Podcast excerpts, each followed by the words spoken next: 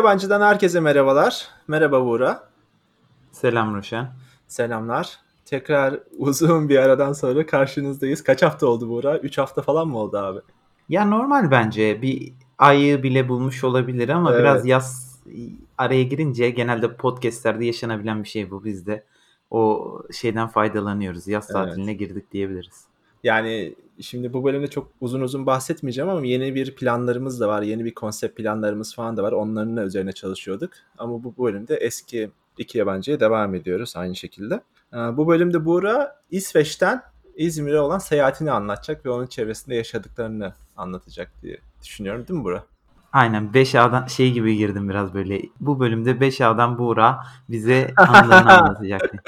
Kompozisyonunu oku abi. Kompozisyonuma başlıyorum. Bu arada muhabbete girmeden önce şu podcast'i çektiğimiz andan yaklaşık 15 dakika önce bir deprem oldu. Ruşen'le de çok deprem hakkında konuşamadık. Çünkü tam podcast'i kayda başlıyorduk. Ben bir şey için ara istemiştim. Bir vurdu. Ya 5 saniye falan ömrümde gördüğüm en kısa depremdi diyebilirim yaşadığım deprem. Ama fena vurdu. Şimdi şeyleri çıkmış. 5.6 Manisa diyor. Dün de diyordum e, depremle ilgili bilgilerimi refresh etmem lazım. Çünkü uzak kaldık yani. İz- İzmir'de de Ankara'da da deprem pardon İsveç'te de Ankara'da da. Dün biraz bakayım ya kendimizi biraz kollayalım Nazlı'yla. Boş durmayalım. İzmir'de deprem Ya olabilir diyordum. Ne yapılır şeklinde mi? Hani deprem Aynen, yani- lazım? Çünkü ailenin yanında ailenin evinde kalıyoruz şu an. Annem yok Hmm. da annemlerin evinde kalıyoruz. Annem babam yazlıkta. E, bu evin düzeni, materyaller falan bizim belirlediğimiz şeyler değil yani. Hani bizim kendimize bir safety alanı belirlememiz falan lazım. Evet. Ciddi anlamda da dün, dünden önceki gün bakacağım bakacağım deyip erteliyordum. Bugün deprem resmen hatırlattı yani. Sana bir mesaj gelmiş abi. Ben de sen deprem deyince şey dedim ya. Ulan İsveç'te falan nasıl deprem oluyor falan. Şimdi sonradan dank etti abi. Sabahın köründe çekiyoruz şu anda podcast'ta. O yüzden biraz aklım geç çalışmış. Evet söylemeyi de unuttum. Ben Türkiye'ye geldim. E, Herkes beni İsveç'te biliyor olabilir ama ilk açılan uçakla diyebilirim Ankara uçağıyla ilk gün direkt Türkiye'ye uçtuk. E, Biraz kaça kaça geldik. Yani şöyle İsveç'te biraz sıkılmıştık. 6 aydan fazladır İsveç'teydik ve Evet. dedik artık gidelim yani. Öyle Türkiye'ye geldik ama geri gelmez deprem vurdu. Ya bu arada deprem bayağı bir Türkiye genelinde hissedilmiş. Çünkü ekşi sözlükte hemen başlıklar işte açılan başlıklar. Önce İzmir temelli olduğu belli. İlk İzmir depremi diye açıldı. Sonra birisi Bursa depremi diye açmış. İstanbul Ha. depremi diye açan var. Çanakkale depremi diye açan var. Yani herkes kendi alanında olduğunu zannetmiş. Bayağı sağlam bir deprem ya. O bölgede demek ki bayağı hissedilmiş o zaman ya. Batı'da. E, e, bayağı hissedilmiş. İstanbul'a kadar hissedildiyse. Evet. Öyle. Geçmiş olsun diyelim. Eyvallah Roşen'cim. Deprem umarım bu yayında bir daha olmaz. Yani yayında olursa benim bir panik halimi duyabilirsiniz. Oraları keseriz veya canlı bir e, ilk defa podcast'te bir deprem anısını yaşayan bir şey olur. ya artçı martçı ufak ufak tefek bir şeyler olabilir Buğra. Olabilir evet. Ya ama biz çok panik yaşamadık. Ya annem babam olunca çok panik yaşıyordum ben. Çünkü onların paniği sana da yansıyor. Nazlı bayağı Evet cool abi. davrandığı için e, şey yaşamadık. Geçmiş olsun. Ya ben Türkiye'ye geldim. Ondan bahsedeceğim. Kompozisyonumdan bahsedeyim. Yani Hı hı. bundan biraz bahsetmek istememin nedeni yurt dışından Türkiye'ye gelenler şu an çok az. Yani etrafımda kimse yok. Çünkü biraz sıkıntılı bir süreç olabileceği düşünülen veya ilk kimse ilk uçakla ilk günlerde falan gitmek istemez. Biz Aralık'ta geldik buraya. En son Ocak'ta işte ocağın başında Hı hı. İsveç'e döndük. 6 aydan sonra artık ha ilk uçak ha 5 gün sonraki uçak fark etmez diyerek atladık geldik. Benim aslında Türkiye'ye dönen ilk arkadaşlarımdan birisin şu anda. Daha millet Temmuz'a falan sarkıttı o işleri. Ya biz Londra'da kalsaydık emin ol gelmezdik ama bilemiyorum durumla da alakalı şimdi. Londra'yı şu an Evet. tecrübe etmedim karantina döneminde ama İsveç'te hiç karantinada olmamamıza rağmen kimseyle görüşmediğimiz vesaire için bu karantina Doğru, sürecinden doğru. dolayı sıkıldık. Bir de yazı İsveç'te geçirmek çok mantıklı değil. Çünkü yapabileceğin en maksimum 25 derece hava oluyor. Onda da gidiyorsun güneşleniyorsun. Yani genelde Londra'da da böyle. Göle gidenler oluyor. Göl falan. Şimdi burada denize girdik iki gün. Ya resmen yani denizin yanında göl var ya yokluk yani. Şu İsveçliler yaz için Türkiye gibi ülkelere çıldırıyordur bence yani. Hani bilmiyorum biraz alışkanlıkların dışında bir ülke Türkiye yaşamak için çok sıcak gelebilir ama yani yazı orada geçirmek bize, bize biraz şey geldi ya. Zor geldi. Anladım abi. E, bir sosyal yönü de var sonuçta. Orada insan da görmediğiniz için falan ondan dolayı biraz da dönmek istediniz herhalde. Kesinlikle yani. İşte dediğim gibi çevremizdekilerle görüşme öyle. durumumuz Evet. olmuyor çünkü insanlar kendini izolasyona aldılar karantina olmasa da. Ama buraya geldik. Burası da çok ayrı bir tecrübe. Ondan bahsedeceğiz zaten herhalde. Sen istersen şeyden başla. Yani seyahat nasıl geçti? Şimdi şöyle seyahatten önce şeyi söyleyeceğim. Şimdi bu Türk Hava Yolları biraz bu dönemde biraz üçkağıtçılık yaptı abi. Ee, Biraz sıkıntılı bir süreç yaşattı bence şeylere. Understatement of the year. Ben de doluyum o konuda. Anlat anlat. Ya şöyle aldığımız hizmetle alakalı bir durum değil bu. Yani bence gayet iyi bir uçuş sağladı karantina döneminde olduğunu varsayarsak ama uçuş öncesinde şimdi haftalardır aylardır bilet satıyor TY'ye ve Twitter'da girdiğiniz zaman Evet altında bir sürü şikayet görürsünüz. İnsan ya bir nevi bunu şeye dönüştürdüler. Funding'e dönüştürdüler. İnsanlardan bilet paralarını alıp uçuşları iptal edip sonra o paraları vermeyip artık investment olarak kullanma gibi bir durum söz konusu Evet burada. abi. Bu apaçık böyle yani çünkü biz bazen görüyorduk ya şimdi uçuşlar 17'sinde başlayacak diye bir söylenti çıktığında bunlar 2-3 hafta öncesinden uçak biletlerini satıyorlardı ve ya diyoruz ki herhalde başlayacak. Çünkü onlar da kesin bir açıklama yapmıyorlar. Devlet de kesin bir açıklama yapmıyor. Ben sürekli ya Nazlı o kadar özlediği için Türkiye'yi sürekli o önceki biletleri aldırmak istiyordu bana. Ben de sakin ol sakin ol diyordum. Çünkü bir açıklanan bir şey yok. Ve alsaydık o biletlerin bir sürü şeyiyle uğraşacaktık. Ve yani tahmin ettiğimde doğru çıktı. Şimdi insanlar aldıkları biletleri ya değiştirmekle ya da işte açığa aldırmakla vesaire uğraşıyorlar ki bence paraları da iade etmiyorlar söylediklerine göre. Etkiyorlar Ekstra. abi. Sen yaşadın mı böyle bir şey? Yok ben yaşamadım da ok- okudum bayağı. Bir, ben de almayı düşünüyordum. Abi sıfır faizli kredi alıyorlar şu anda insanlardan ya. Adını koymadan. Aynen öyle. E, ayırt ediyorsun şeyini. Biletini alıyorsun mesela. Sonra iptal ediyor. İptal edeceklerine bile bile koyuyorlar zaten biletleri. E, şeyleri, uçuşları. Ondan sonra paranı 3 ay sonra alırsın. E 3 ay sonra ne yapacaksın abi? O para ne oldu sende? 3 ay kaldı o zaman. Kesinlikle yani ben 3 ay sonra vermeyeceklerini bile düşünüyorum. Bunu işte açık bilete ya bilmiyorum orada şartlarına bakmak lazım ama yani bunu böyle kullanmaları insanları suistimal eden bir şey. Çünkü aa sanırsam gidebiliyoruz diyorsun. Sonra gidemediğini fark edince Türkiye'yi özleyen birisi varsa bir yandan da depresyona sokabilecek bir durum yani. Evet abi. Katılıyorum. Şey ekleyeceğim buna. Bu hakikaten bu bence de çok saçma abi ya. Yani çünkü uçuşları iptal edeceklerini bile bile koyuyorlar. Daha sonra da o koyduklarının parasını 3 ay sonra falan bana çok şey geliyor. Bu iş nasıl legalitesi falan nasıldır bilmiyorum ama çok mantıksız bir iş gibi geliyor bana yani.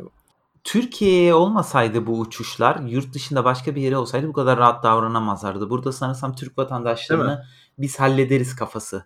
Bu aslında şeyde de olmuş biliyor musun? Ben İngiltere'de de baktım. Mesela British Airways, EasyJet falan bunlar da yapmış aslında burada. Daha şey başında karantina başladıktan bir hafta sonra falan bile satmaya başlamışlar. Mayıs başı, Nisan sonu için falan işte burada. Bir ay sonrası için Nisan başında satıyorlar bu biletleri. Onlar da aynı şekilde yapmışlar. Bu herhalde hava yollarının genel bir politikası ama hiç şey gelmiyor yani bana hiç etik etik gelmiyor.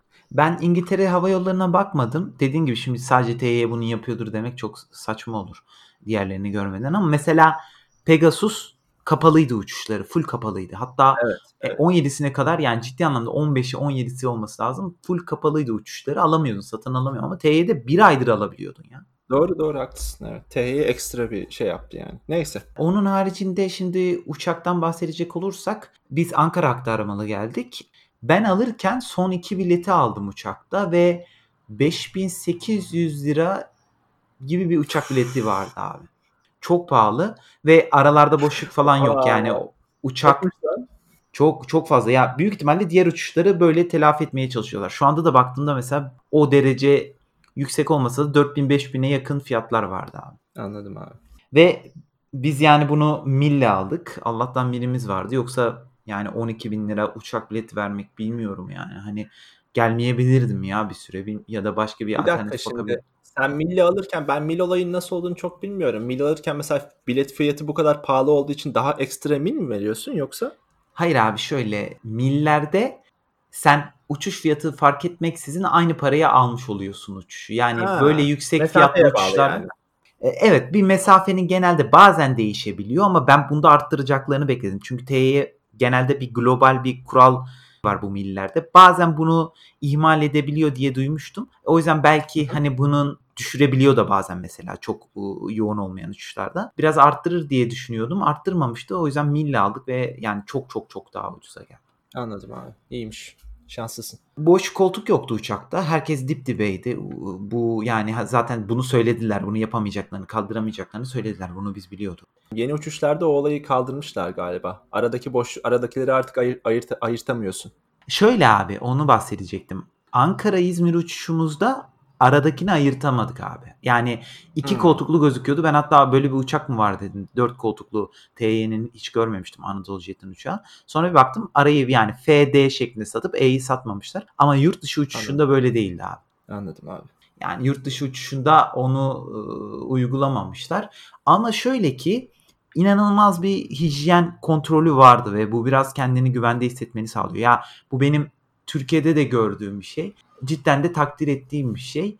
Yani hangi stratejinin doğru olup olmadığı şu an tartışılıyor vesaire ama herd immunity uygulamayan bir ülke için şu an inanılmaz önlem alınıyor Türkiye'de uçaklarda da abi. Ee, benim gördüğüm yani İsveç'ten gelen birisi olarak İsveç'te karantinanın kesini hissetmedik biz. Yani bir de yani vatandaşlar birbirinden izole yaşıyorlar. Kendi arkadaş gruplarında takılıyorlar falan ama İsveç'te de çok fazla sosyal mesafeyi insanlar sallamıyor. Devlet de bu konuda çok uyarmıyor. Yani böyle bir şeyde söylemem gerekiyor. Çünkü otobüslerde falan şimdi metrolarda da burada biz bir kez metroya bindik. İzban'a bindik. Ya belli yerlerde dur diye şey yapmışlar abi. Ama en azından böyle uyarılar var. İsveç'te mesela belli, otobüslerde falan hiç böyle bir şey yok. Otobüsler tıklım tıklım olabiliyor ve herhangi bir sayıda sadece şoförü koruma önlemi var. Yani burada önlem bayağı üst düzey. Ya uçağa dönecek olursam havaalanı zaten bu arada bomboştu. Sadece Türk uçakları kalkıyordu o gün. Birkaç yere Hadi İsveç ya. aynen öyle. İsveç içi uç, uçuşlar vardı. Bir de birkaç yere yani 2-3 ayrı lokasyona vardı Arlanda havaalanından Stockholm'dan. Çok fazla sıra bekledik ve yani sıra şöyle abi. Full yaşlı uçak full yaşlı doluydu. Ya yani 70 yaş üzeri %80 popülasyona sahipti uçak abi. Allah Allah neden acaba?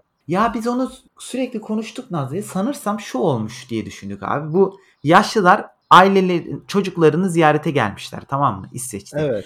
Ve bence aylarca orada kalmışlar. Bir iki tane de böyle sanırsam muhabbete denk geldik ya da tahminimiz bu hatırlamıyorum tam. Artık bu uçuş açılınca yani Türkiye özlemiyle yanıp tutuşuyor. Çünkü hepsi yaşlı teyze amca yani ve Türkiye'de yaşadıklarını sanıyorum çoğunun. Bu sebeple artık Türkiye'ye uçma kararı almışlar. Ama ya bu onlar için çok sağlıklı mı, mantıklı mı onu bilemiyorum. İlk uçuşta biz uçmayı bu kadar düşünmüşüz yani ya da benim yaşıtlarım düşünüyor. Yani bilemiyorum ama uçak yaş ortalaması 70'ti ya. Çok Uçaktaki farklı. en genç en genç insanlar siz miydiniz lan? Abi sanırsam biz olabiliriz ya. Çocuklar, bebekler haricinde. Sanırsam bizdik yani. peki şey nasıldı? Mesela sıra bekledik dedin. Sıra mesela e, sosyal mesafe var mı sırada? Girişten sonra uçak nasıl? Onları bir anlatsana. Abi havaalanında insanlar kendi önlemlerini alıyorlardı öncelikle. Yani sosyal mesafeyi cidden yaşlı da olsa insanlar bırakıyorlardı. Bırakmayan bazıları oluyordu. Şimdi mesela sıranın döndüğü en son bilet alımı yeri oluyor. Orada biraz artık insanlar sıkışıyor. Orada evet. bazı birisi şikayet ediyor, sıra geri düzeliyor falan. Yani yaşlılara göre iyiydi ama uçakta bir düzensizlik vardı abi. Herkes maske takıyor muydu uçakta? Herkes takıyordu. Takmama gibi bir şey yok. Hatta sırada beklerken abi havaalanında çok takmayan vardı diğer uçuşlara giden Arlanda'da ama Türkiye sırasında bütün herkes takıyordu abi. Çok iyi. İnsanlar biraz sosyal bilinçten öte kendileri de yaşlı olduğu için kendilerini de koruyacaklarını bildikleri için e, böyle bir düzen vardı. Ama şey kötüydü havaalanında işte mesela normalde self bagajını verebiliyorsun kendin makineye. Niyeyse THY onu açmamıştı ve uçak biletini alırken biz açacaklarını söylemişlerdi sorduğumuzda. Ee, o sebeple bir iki saat beklemek durumunda kaldık. Bence o sosyal mesafe için daha iyi bir şey. Çünkü sonuçta bir sırada beklemiyorsun. Daha hızlı ilerleyen bir duruma yol açıyor. yani öyle ama havaalanında insanlar düzeni iyi korumuşlardı abi. E, iyiymiş. Güzel. Önlem alıyorlar bayağı sonuçta. İnsanlar da alıyor yani. Bilinçli. Ya havaalanı almıyordu ama insanlar alıyordu öyle söyleyebilirim. Evet, abi. evet. Ya İsveç'te herhangi bir şey yok. Yani İsveç'te e, havaalanında bazı görevliler takmıyordu bile. Bizim oradakiler takıyordu ama insan yoğunluğu fazla değil. İsveç'te yani kimsenin böyle bir maske takma. Maske takan görmüyorsun. Ya biz trende şimdi trene bindik abi. Taktık. Etrafımızdaki kimse takmıyor. Sonra baktık önümüzdeki koltuk falan boş. E, yanımız sağımız solumuz boş. Çıkardık. Ama Yani bir tane insan takmıyordu. Sonra Stockholm'e inince biraz biraz takan bir iki kişi gördüğü, gördüğümüzde dedik ki tamam takalım. Ama yani bu bir iki kişiyle sınırlıydı abi. Ki Arlanda'dan bahsediyorum. Uçakta ama sonuçta daha şeydi insanlar. Tabii Dikkatliydi tabii. herhalde. Uçakta dikkatliydi abi. Uçakta şey var mı mesela insan, birine dokunduğunda falan millet şey kıl kapıyordur muhtemelen her şeyden uçakta. Oraya dokunmayayım, buraya şey yapmayayım diye. Yaşlılar biraz uçak içerisinde şeylerdi ya. Maskeyi taktım gerisinde bir şey olmaz düşüncesindelerdi. O yüzden mesela işte uçağa binerken şöyle aldılar abi. Alırken de indirirken de koltuk numarasına göre aldılar. Mesela bu güzel olmuştu abi. İşte inerken de şimdi 1.5 insin 5.10 insin şeklinde. Ya bu anlattıklarım burada Türkiye'dekiler uçuşa başladığı için Türkiye'dekiler belki sıkılabilir ama bu yurt dışında yaşayanlara e, bayağı yeni şeyler. Yani bilinmeyen şeyler. Ama yaşlılar işte mesela el bagajı koyamıyorsun. Sadece e, normal küçük çantan varsa el bagaj yerine koyabiliyorsun. Böyle sıra olmasın diye böyle Hmm. çözümler üretmişler abi. E, el bagajı verme yok yani uçağa e, bavula verebiliyorsun. Ama yaşlılar yine de yavaşlar abi ve biraz umursuzlar. Uçak içerisinde bu şeyi yaratabiliyordu. Ama onun haricinde bir tedirginlik görmedim. Ted- eğer ki yanımda yanımda bir adam oturuyordu. O hapşursaydı öksürseydi ben tedirginleşirdim abi. Ama Muhtemelen. ama onda da şu oluyor kanka. Uçağa binerken ateş ölçülmesi, işte ondan sonra uçağa binerken TH'ye bir set veriyor abi. Maske ve içerisinde işte %70 alkollü dezenfektan bez olan abi. Aha. Yani bu tür önlemler, ateşin ölçülmesi falan biraz seni bayağı rahat hissettiriyor. Zaten masken var Tabii, diyorsun. tabii. Ne olacak yani? E, iyiymiş aslında bayağı bir şey ya. Zaten uçaklar güvenli mi güvenli değil mi onu konuşabiliriz istersen de bana bayağı güvenli gibi. Özellikle bu kadar önlem aldıktan sonra. Kesinlikle. Ya uçaklarda o klima hava şeyi mesela hava döngüsünü sağlarken diyorlar ki inanılmaz temiz. Hatta senin aldığın normal aldığın havadan bile temiz. Eğer ki o filtrasyonu düzenli yapıyorlarsa ki bu dönemde yapıyorlardır. Bu sebeple yani ben bir sıkıntı olacağını sanmıyorum. İşte bu maske olayının olması yani TY burada iyi iş çıkarıyor abi. Evet. Bu uçaklardaki maske şey olayı, filtre olayı 2-3 dakikada bir zaten hava komple filtreleniyor ya. O Aynen öyle. Hava çok temiz yani. Zaten AVM'lere gitmeyin demelerindeki neden şeydi. Çoğu bu filtreleri düzenli temizlemiyormuş Doğru. ve pis havayı döndürdüğü için tehlikeli oluyor diyorlar ama uçakta böyle bir durum söz konusu değil. Yok yok güvenli. Evet. Sonra hostesler bayağı sıkıntı yaşıyordu abi. Yani yaşlılar çok kural dinlemiyorlar kanka ve biraz yoruyorlardı işin açıkçası. Ne yapıyorlar abi mesela?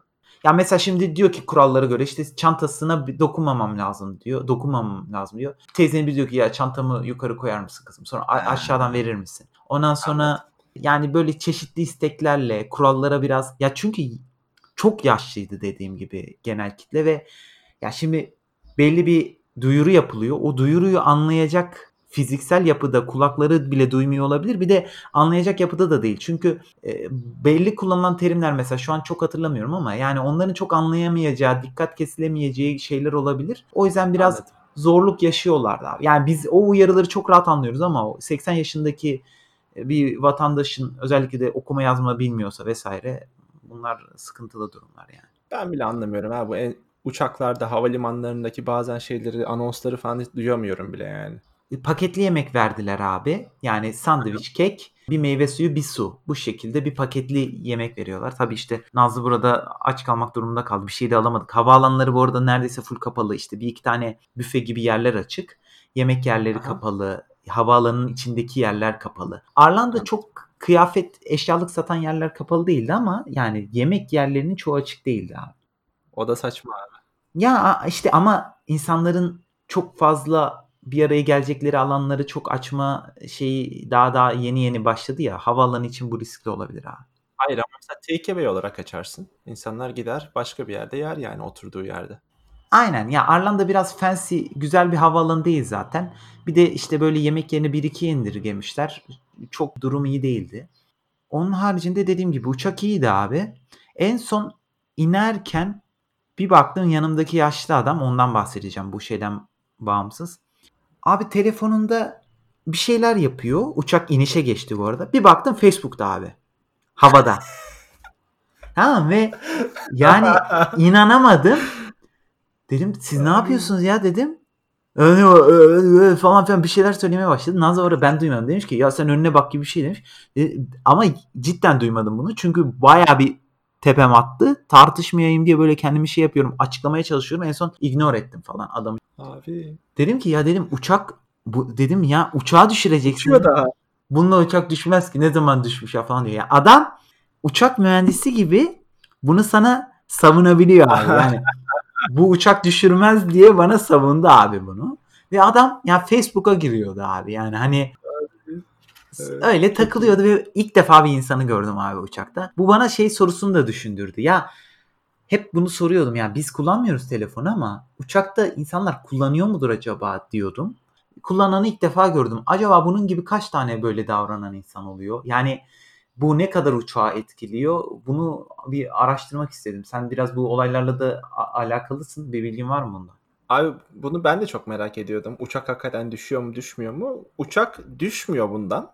Ama communication, iletişim kanallarıyla şey yapıyor, interfere ediyor bu. Yani Hmm. uçağı mesela direkt olarak motorunu durdurup düşürmez ama inişini engelleyebilir atıyorum. Öyle şeyler var yani. Hmm. Bir sürü kişi Ya- aynı anda kullansa kuleyle iletişim kuramaz. Belki pas geçmek zorunda kalır. Ne öyle şeyler olabilir yani. Sıkıntılı bir durum gene de. Kule der ki uçak geliyor yönünü değiştir. Onu benim adam yüzünden Pilot Adam duyamaz Facebook'a abi. gireceğim diye. Evet abi. Abi geri zekalı ya. Sanki Facebook'la doğdun ya. Hay inanamadım ya. İnan ya 5 dakika kendime gelemedim abi. Çünkü yani bayağı sinirim oynadı. O sonra dedim ki bunun gibi bir sürü adam vardır. Büyük ihtimalle de bu zoraki bir yaptırım değilse herhalde uçağı düşürmüyordur ama telekomünikasyon problemi yaratıyorsa o da büyük bir Yani bir yerde belki uyduyla, belki kuleyle öyle bir şeylerle şey diye okumuştum yani. Interfere ediyor diye okumuştum ben zamanında. Abi ama yani işte öyle insanları görünce de biraz umudum sıfıra iniyor. Yani bu da el, en eli yüzü düzgün yaşlılardan biriydi uçakta. Demek ki bunu şöyle de yani insanın elini yüzüne göre değerlendirmemek gerekiyor ama en azından e, denileni anlayacak yaşta e, ve kültür düzeyinde gibi görünüyordu. Bir baktım adam Facebook'ta abi. Abi neyse evet. Ya çok çok kıl bir şey ya değil mi? Yanında böyle görmek. Bazı bazıları ama yapıyor bu işi ya. Ben de daha önce rast geldim abi. Ne yapacaksın yani bu insanları? Abi bilemiyorum işte. Yani Yapacak bunu bir şey düş- yani. düşünmesi gereken biz değiliz sonuçta. Bu adam yine devam Evet. edecek bu hareketine. Sonuçta adam o kadar emin bana dedi ki ya bu uçak düşürmüyor dedi. Yani hani o, o ana kadarki tecrübelerinden yani ben şu ana kadar uçağı düşürmedim. Yani ben ölmediysem bu uçak düşürmüyordur'u e, conclude edebilen, bu sonuca varabilen bir insan abi. O yüzden yani bunların Ya. eline bırakıyorlarsa bizi e, şey abi. Ya bir yandan da şöyle bir şey var abi. O kadar tehlikeli olsa hakikaten uçağa binerken toplarlar bu iletişim cihazlarını. Öyle de bir olay var yani. Ya işte aynen bir zoru bir e, yaptırım söz konusu değilse bence bir şey vardır ama yine de yani abi ben ilk defa böyle bir şey gördüm. Ya abi adamlar Wi-Fi satıyorlar şey uluslararası uçuşlarda e, dakikası kaç dolara eşek gibi pahalı yani. O zaman aç gir abi herkes girsin yani. Ben şu an cahilliğini gösterdim. Oğlum 10 bin kilometrede şey mi var? Baz istasyonu mu var? Nasıl Aa, çekecek? çok- E peki havada nasıl giriyordu? İn, in- inişe girdi diye mi? Herifin tecrübelerinden keşke sorsaydım. Abi nerelerde çekiyor falan diye. Hayır inişe geçtiği için tabii yere yakın o yüzden çekiyor. Yoksa tepede çekmez yani. doğru doğru. Hayır herif belki abi bir sistem kurdurmuş kendine direkt uyduyla şey Direkt uyduyla bağladı. baz istasyonu ihtiyacı duymadan bir telefon yaptırmış abi. İlginç. Evet, çekmez yani tabii mecbur o yüzden. Ne, o yüzden inişe geçtiğinde. Bak adam bunu tecrübe etmiş ya. Adam biliyor abi bunu yani yapmış. Seferinde bu olayı. Evet. Neyse yavaş yavaş bitirelim abi. Ben en son inişten sonrasını bahsedeyim kanka. İşte indikten sonra da Türkiye'ye girerken termal kameranın önünden geçtik abi. Orada bir işte, bize uçakta bir form doldurttular. O formda işte be- belli bilgilerimiz vardı. Bir gün Aha. sonra geldikten sonra Belli Nazlı'ya derken ne bilgileri abi? Şey mi? Contact tracing için mi bu, bu olay? Aynen abi işte hangi koltukta oturuyordun, uçağın şeyi Ha. neydi, telefon numaran, ulaşabileceğimiz birisi falan filan. Anladım. Ee, sonra Nazlı bir gün sonra aile hekimi aradı abi. Dedi ki işte Termal kamerayı diyordun. Ona onu şey yap. ha termal Tamam. kamera önünden geçtik. Türkiye'ye girerken durum nasıldı? Ben sanki böyle test yapılıyormuş gibi düşünmüştüm ama teste zaten yani o çok mantıklı olmayabilir. Ama termal kameradan geçip en azından ateş ölçümü yapılıyor işte. Hı hı. O şekilde giriyorsun ülkeye. Ama yani smooth temiz bir şey oldu. Süreç oldu bizim için. Yani bir sıkıntılı bir süreç olmadı. Komple Öyle olmuş uçuş şu değerlendirirsem. Onun haricinde abi işte aile hekimi aradı Nazlı'yı bir gün sonra. İşte dedi ki her gün 14 gün boyunca karantinadasınız değil mi? Zaten durmak zorundasınız dedi. Orada bilgi eksikliği vardı. 14 gün karantina kalktı. Ya biz bunu kendi kendimize uyguluyoruz ama doktor bunu Aha. bilmiyordu abi. Her gün sizi arayacağım, seni arayacağım dedi. Beni kimse aramadı bu arada. Her gün seni arayacağım dedi Nazlı'ya ama sonra aramadı abi işte. Yani bir ilk gün aradı, sonraki günler aramadı. Ben o olay kalktı diye biliyordum senin gibi. Aynen kalktı ama doktor bilmiyor. Abi işte bu bilgi şeyi biraz e, farklı kanallardan geldiği için insanlar takip etmiyorsa yani biz de bir yerden mesela birisi açıklama yapmıştı işte e, yurt dışı haber kanallarından birinde görmüştük abi yani. Anladım. Buradaki insan farkında olmayabilir. Mesela işte buraya geldik herkes diyor ki sizi 14 gün otele almadılar mı falan. Hani bu tür bilgiler çok fazla güncellenemiyor. Doktor da o eski bilgiye sahipti ama biz zaten bir süredir kendimizi karantinaya aldık yani. Bilgi olayı çok sıkıntılı olay ya. Şimdi bir ara şey vardı. Türkiye'ye gelen bir daha gelemiyor karantina süre şey pardon pandemi sürecinde diye bir haber vardı. Daha sonra onu konfirm etmeye çalıştım edemedim. İşte şey sonradan kaldırılmış falan. Bir şey abi bunların bir toplandığı bir kaynak yok yani. THY'nin uçuşlara başlangıç süresi de böyle abi. Uçuşlar başlıyor, başlamıyor, başladı, iptaller.